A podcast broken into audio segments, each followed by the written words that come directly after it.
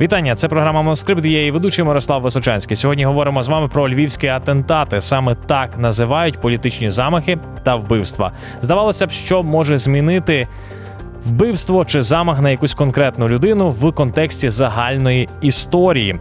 Але бували випадки, коли такі події змінювали історію не тільки якоїсь країни, а всього світу загалом. Як приклад, можна назвати подію, яка стала приводом до початку Першої світової війни. А саме коли Гаврило Принцип вбив австрійського ерцгерцога Франца Фердинанта у місті Сараєво. Саме ця подія спричинила масштабну до того невідому війну.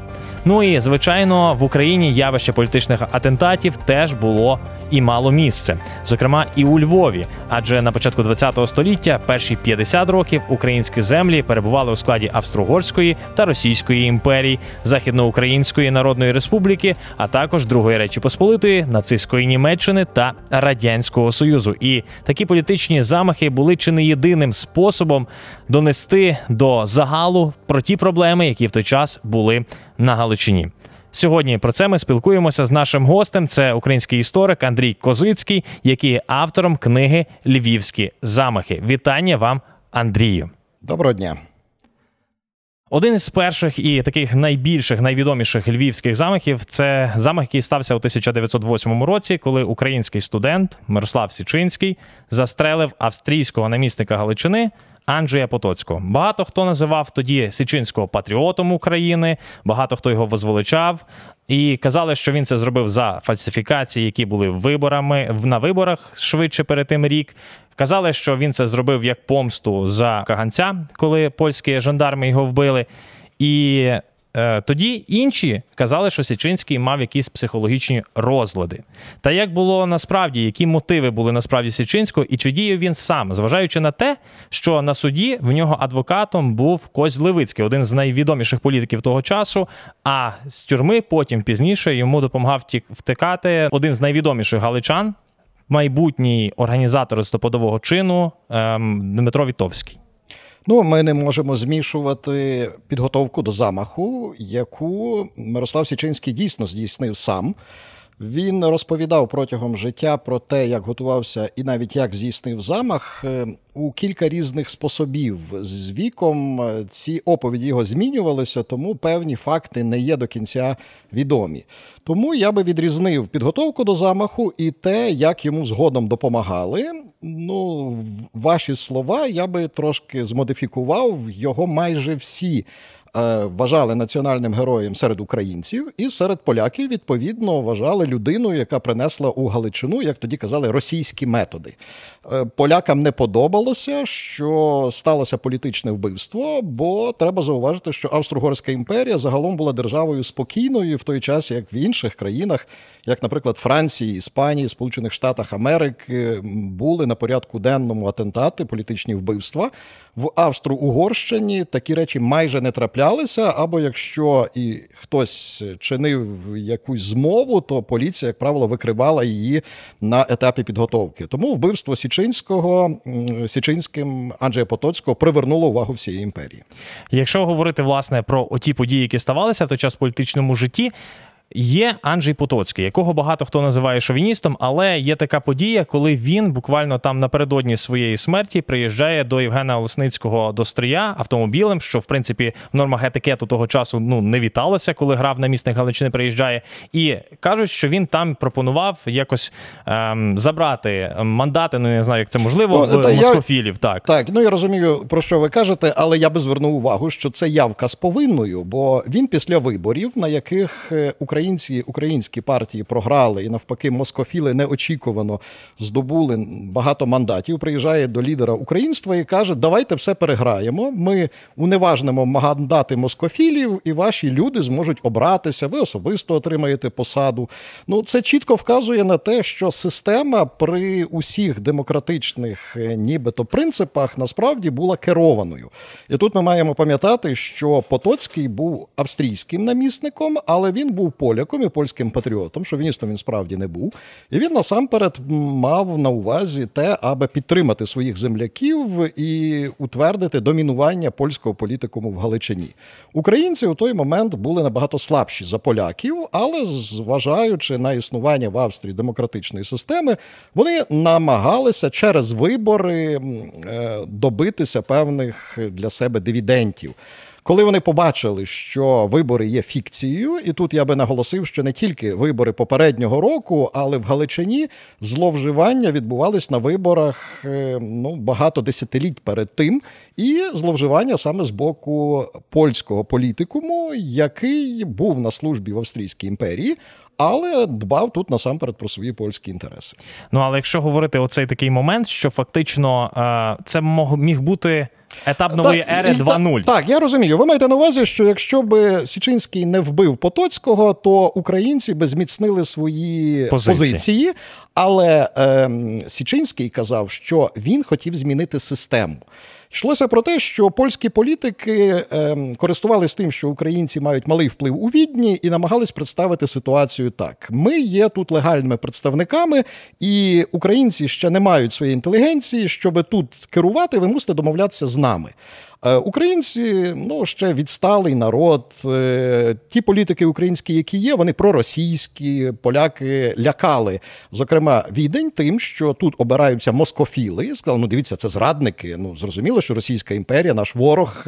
Тому гра була досить тонка. А замах Січинського справді привернув увагу Австрії, Відня до Галичини, що тут не все так, як розповідають поляки. Тому замах Січинського теж дав свій результат. Продовжуємо спілкуватися про львівські замахи. В першій частині ми говорили про Мирослава Січинського. В цій частині будемо говорити про ще один з резонансних українських таких атентатів, який відбувся на початку ХХ століття. Це замах на президента Другої Речі Посполитої Станіслава Войцеховського, вчинений українською військовою організацією Ольшанським, який власне його здійснив.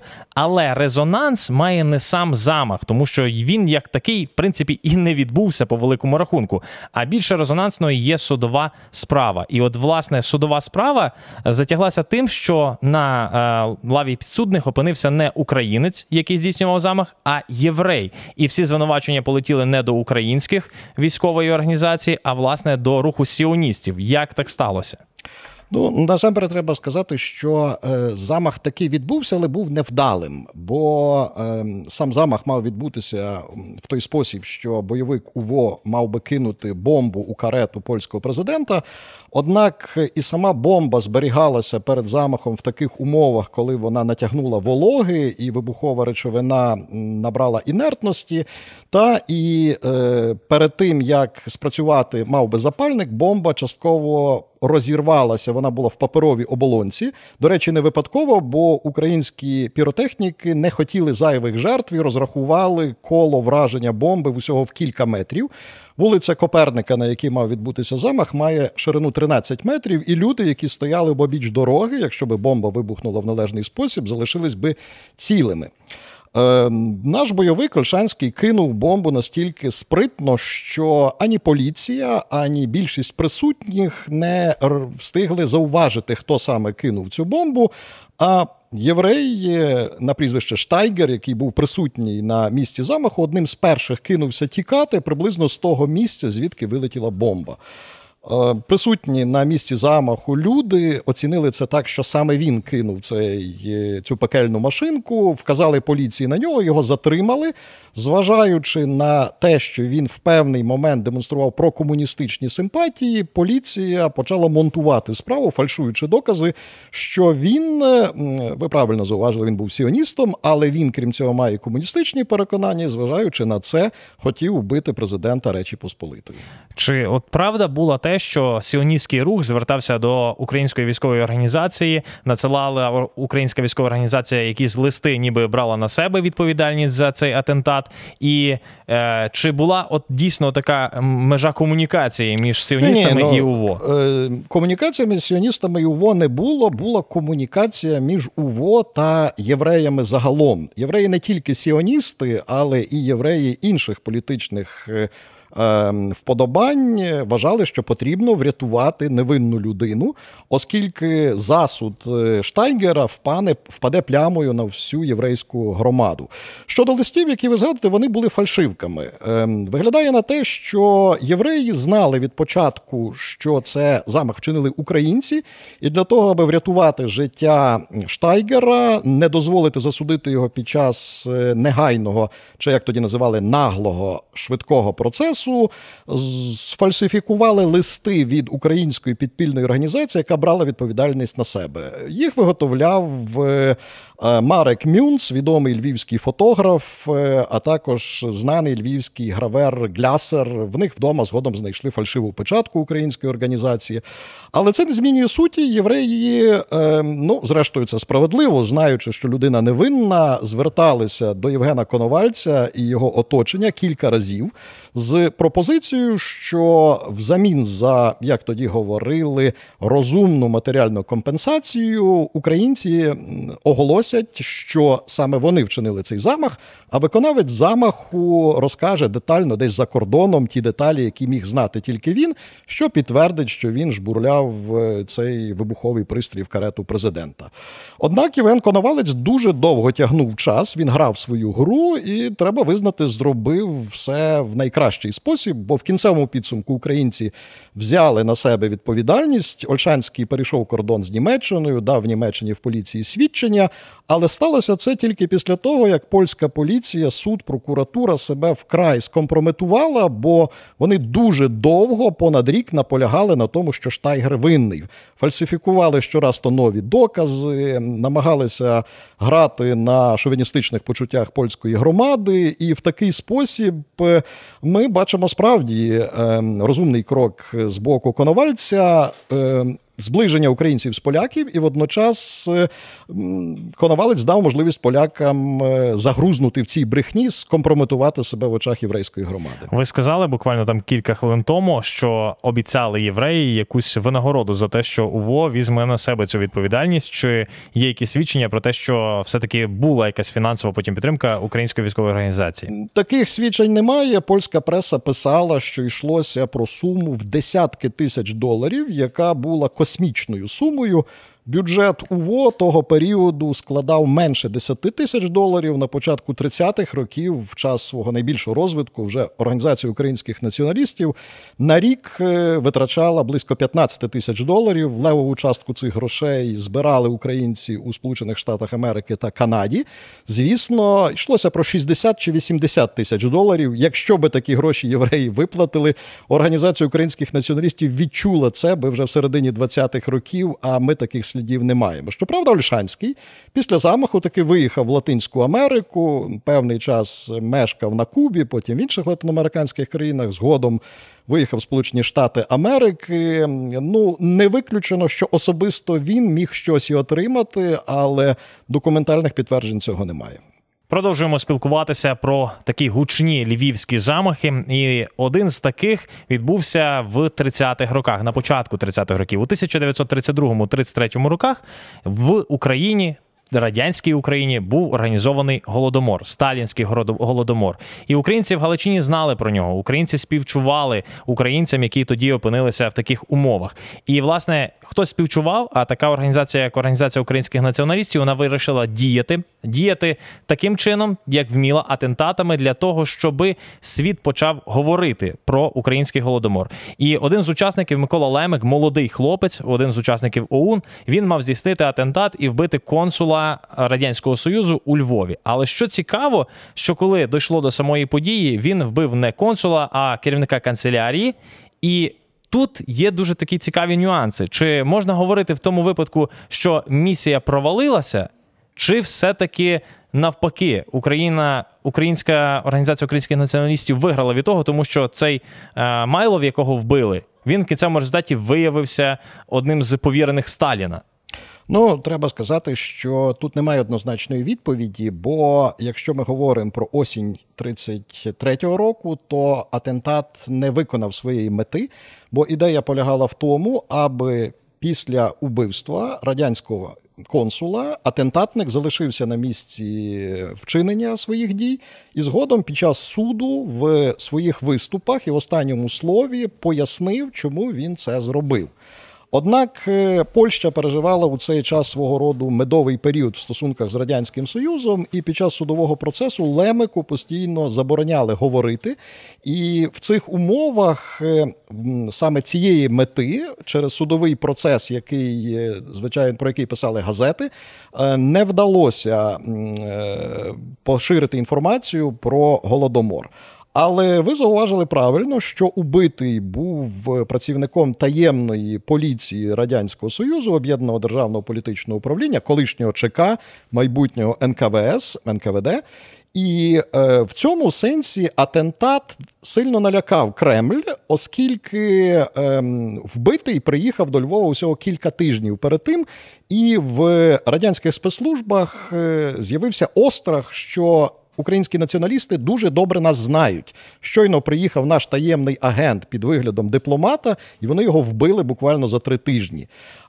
Це відповідно і активізувало з одного боку радянські спецслужби у їхній протидії організації українських націоналістів, але з іншого боку, і е, відверто скажемо, зробило їх більш боязливими, бо вони до кінця не знали наскільки потужні е, розвідувальні органи є в самого ОУН, що вони знають про нас те, ну про що мало хто в самому радянському союзі знає. Завжди в нашій програмі ми трошки використовуємо штучного інтелекту. Пропонуємо штучному інтелекту згенерувати відповідь того чи іншого українського історичного персонажа. Сьогодні ми поставили таке запитання: уяви до штучного інтелекту, що ти Мирослав Січинський, який здійснив один із найвідоміших політичних замахів в Україні, і для багатьох українців був героєм. Чому з віком ти став прихильником радянського союзу? Як Мирослав Січинський, я завжди вірив у незалежність та суверенітет України. Проте з віком, внаслідок різних життєвих досвідів і переоцінки ідеологічних поглядів, я можливо переосмислив своє ставлення до радянського союзу, бачачи в ньому певні позитивні аспекти чи шукавши шляхи для співіснування і співпраці між країнами. Однак важливо залишати свободу слова та вираження власних поглядів в будь-якому віці та обставинах. Так відповів штучний інтелект, але дійсно Мирослав Січинський, який для багатьох був таким об'єктом ем, наслідування в Галичині. І в кінці свого там ну не в кінці свого життя, вже там після Другої світової війни він стає таким явним радіанофілом. Це легенда, це легенда і вигадка, яка не має підтвердження у фактах. Вона ґрунтується на тому, що він двічі приїжджав до радянського союзу.